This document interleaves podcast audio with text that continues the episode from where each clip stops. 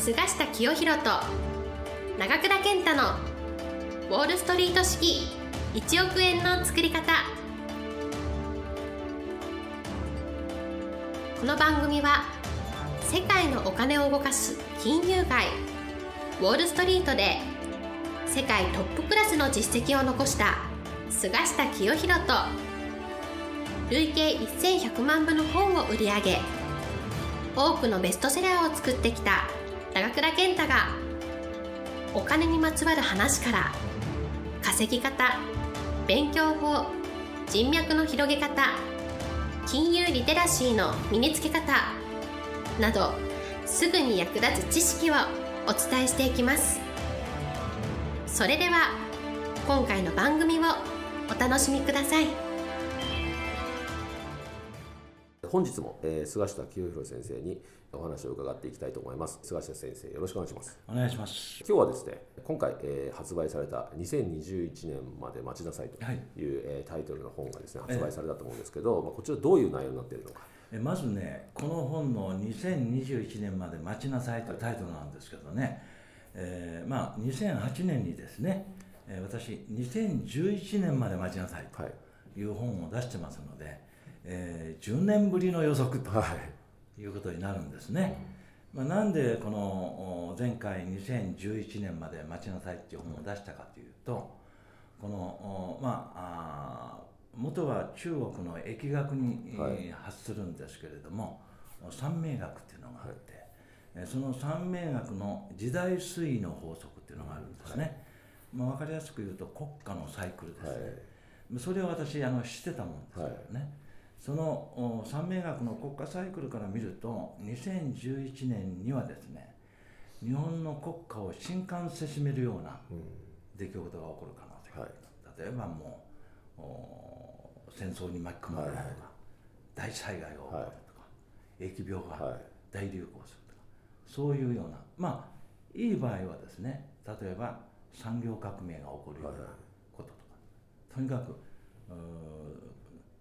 国家全体がですねそのイベントに驚愕するような出来事が起こる、そういうサイクルの都市だというのを知ってたんですね、はい、なので2011年まで待ちなさいと。11年に大変なことがもしかしたら起こるかもしれない、はい、なんか投資したり、はい、事業をするなら2011年の出来事を確かめてからやった方がいいと、まあ、そういうことで出したんですが、まあ、今回もですねその三名学の時代推移の法則国家サイクル。だけでなくですね私はいつもこの菅下ボイス、はい、菅下クラブっていうですね当社主催の投資研究会、はい、投資情報クラブで、えー、お話ししてるんですがこの波動ですね、はい、波動っていうのは波のサイクル、まあいかなるものにも一定の波動サイクルがあるとい。うのが私の考え方、私が考えたんじゃなくて古代の歴史学者がですね、え万物は流転するとい。う有名な言葉を、はい、言っておられるように、えー、万物は流転するわけですから、はい、そのサイクル波動に基づいて私は、えー、マーケット、はい、相場の予測をしてるんですね、まあ、それでもちろんそれだけじゃなくてそれ以外に株式市場を予測する場合はマクロ経済とか、企業業績あるいはあ日本の政治経済の動向動向とか、はい、あるいは国際情勢とか、まあ、いろんなものを見ておりますけれども将来こうなるんじゃないかという仮説を立てるのはですね今起こっている政治経済の動きとか株式市場の動きを見ているだけでは未来の仮説はできないんです、はい、ええ、ではどうしたら仮説を立てられるかというと株価なら株価の過去現代未来につながるなんかサイクル、はい、波動がないかなというようなことを私長年、うん、えー、研究し考えてきました、はい、えー、その結果やっぱり一定のサイクルがあるんですね、うん、えー、不思議なことに。なぜかというと例えば株式市場はあの景気に連動しているので株価って景気に連動してますよね、はい景気が良くなると企業業績が良くなるので。だからその会社の株価が上がる、はい、この景気に連動する株式市場ということのために景気のサイクルとやはり関係があるんですね、はい、そうするとこの景気循環景気サイクルっていうのはもう学説ができていて、はい、この景気サイクルをベースに私は今相場サイクルとい。うものを考え、予測しているということなんです。ね今回もですねそういった景気のサイクルや株価のサイクル、あるいは先ほど言った国家サイクル、こういったものを全部ブレンドして、はい。えー、その上でですね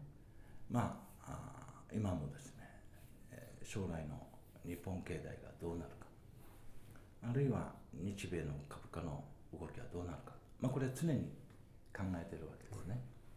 えー、そういう私の未来予測の手法からするとです。2021年っていうのはこの世界と日本の大きな転換点になる可能性があるんじゃないかなとこういうふうに思ってるんですね、うん、特に日米の例えば経済あるいは日米の株式市場にとって大きな転換点がやってくる可能性が、はい、転換点っていうのはいい転換点でもあり、はいはい、悪い転換点でもあるかもしれないですけど、なぜそのように考えるかというとですねまずこの今回のですねアベノミクス相場の出発点っていうのは2012年の11月なんです、はい、先ほど言った相場サイクルから言うとですね7年のサイクルっていうのがあるんですけどね、これはまあ景気循環にこの中期サイクルに7年から10年のサイクルっていうのがあるんでしょう、なので2012年の11月初の今株式上昇トレンドが続いてますので、それから7年っていうと2019年の11月、つまり今年の年末、はい、だから今年の年末に12年から始まったアベノミ相場の最初のピークがやってくるかも、はい、だから私はまだ日本の株価は天井を打ってない。こう思ってるわけです、はい、まだ上がる、はい、しかし1回目のピークは今年の年末ぐらいに波動から見てってくるかも。しかし常に7年ぴったりとは限らない、この景気サイクルも78年から10年という幅があるのでそういうのからいきますと2012年からこの10年ぐらいっていうと2021年、はい、あるいは2022年とい。うぐらいまでの幅があるわけです、はい、だから簡単に言うと2019年の年末から2021年の年末ぐらいまでにですね、このアベノミクス相場のピーク、天井がやってくる可能性がある、これサイクルから見て、ではもしピークがやってくるとするとそれを裏裏付ける出来事イベントが何か将来起こりそうかどうかとい。うとですね、ぴったり2021年のですねこの9月には今の安倍首相の任期が終わるんです、だから今日本の株価がなぜ上がっているか。これは安倍首相が登場して、アベノミクス脱デフレという政策をやってるから、これ首相が変わったら政策が変わる可能性があります、後任が誰になっても。というリスクがですねもう2021年のこの後半にはあるわけですよ。これが一つですね。21年のリスク。安倍首相が退任すると、はい、もうその前に退任するかもしれませんよ、はい、も選挙の結果次第では、はい、もう19年から22年ぐらいまでの間がピークがやってくる波動ですのでね。でもう一つ大きなインパクトは今日本の株価が上がってその世界の景気がこの改善している一番の理由はですねやっぱりトランプ大統領の政策、これはインフレ政策。なんですよ、まあ、世界の景気っていうよりはアメリカの景気がすごく良くなってきてる、今後も私はどんどん良くなると思います。トランプ大統領の支持率が高くトランプ政策がこのまま前進するなら。まあトランプさんの政策って分かりやすいですね、はい、大幅な減税、はい。規制緩和、はい、そして積極的な大接出とあれこれってアベノミクスじゃないですかみたいなぐらいなんですが安倍さんは断然ながら減税はやってない、はい、増税やろうとね。ここがもう決定的に違うので、うん、増税やる日本より減税やるアメリカの方が絶対景気が良くて、うん、アメリカの株価も上がるんじゃないか。そのトランプ大統領の任期がですね、はい、2020年の11月、はい、もしここでトランプ大統領がですね再任されなければもうここでトランプ・アベノミクス相場終わりですよ。だから20年の2020年の11月までに日米の株価は天井を打つと。い。う予想がもうこれ簡単にできます、しかし再選されたとしてもおそらく後半の2年はもうレームダック、はい、つまりリーダーシップはなくす可能性、はい、そうすると再任されたとしても前半の2年、はい、これがアメリカの景気と株価の最後のクライマックスになる可能性がある、まあ、そういうところからですね2021年前後にこの今の株価上昇日米経済の好調の一つの転換点が、はい、ここで政策を誤った場合クラッシュが、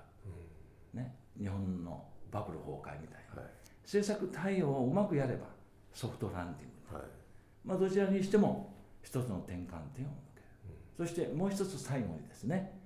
これはこのインスピレーションの世界ですけど、西暦の末尾にジンクスがあるんです。ね、長倉さんご存知ですかね？いやわかんないええ、西暦の末尾がゼロの年はですねバブルのピークになるっていうジンクスが、ええ、例えば1990年、はい、これ日本経済のバブルのピーク、はい、ね、ですよねそういうピークがやってくるっていう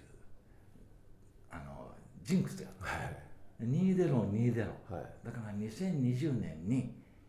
アメリカ初のシリコンバレーバブルのピークがやってくる可能性が。はい。まあ、そういうことをですね、まあ、今回私5月の下旬に出す新刊本の中に予測してるんですね、はい、最後にもう一つですね西暦の末尾が1の年は、はい、今までのいろんなことが刷新されてこの新しい動きが出てくる、はい、2021年、というジンクスもこれはもうインスピレーションですから、果たしてそうなるかどうか分かりませんがまあそういうことからですね2021年は日本とアメリカ、はい、おそらく世界情勢に関してもですね大きな転換点がやってくる可能性があるので、2021年の動きをゆっくり見てですね大きな方針は決めた方がいいと。それが事業であれ、はい、投資であれ、はい、ということで今回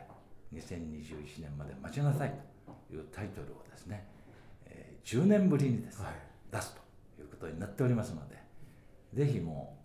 う皆さんにもですねお読みいただいければと思います、えー、現在あの Amazon で、はい、えー、予約販売もしておりますので、はい、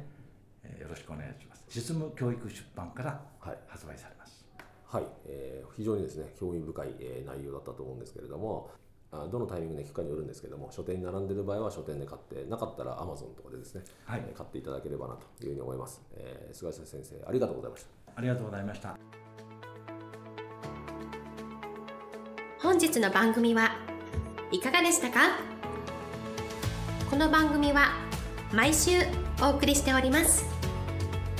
次回も楽しみにお待ちください。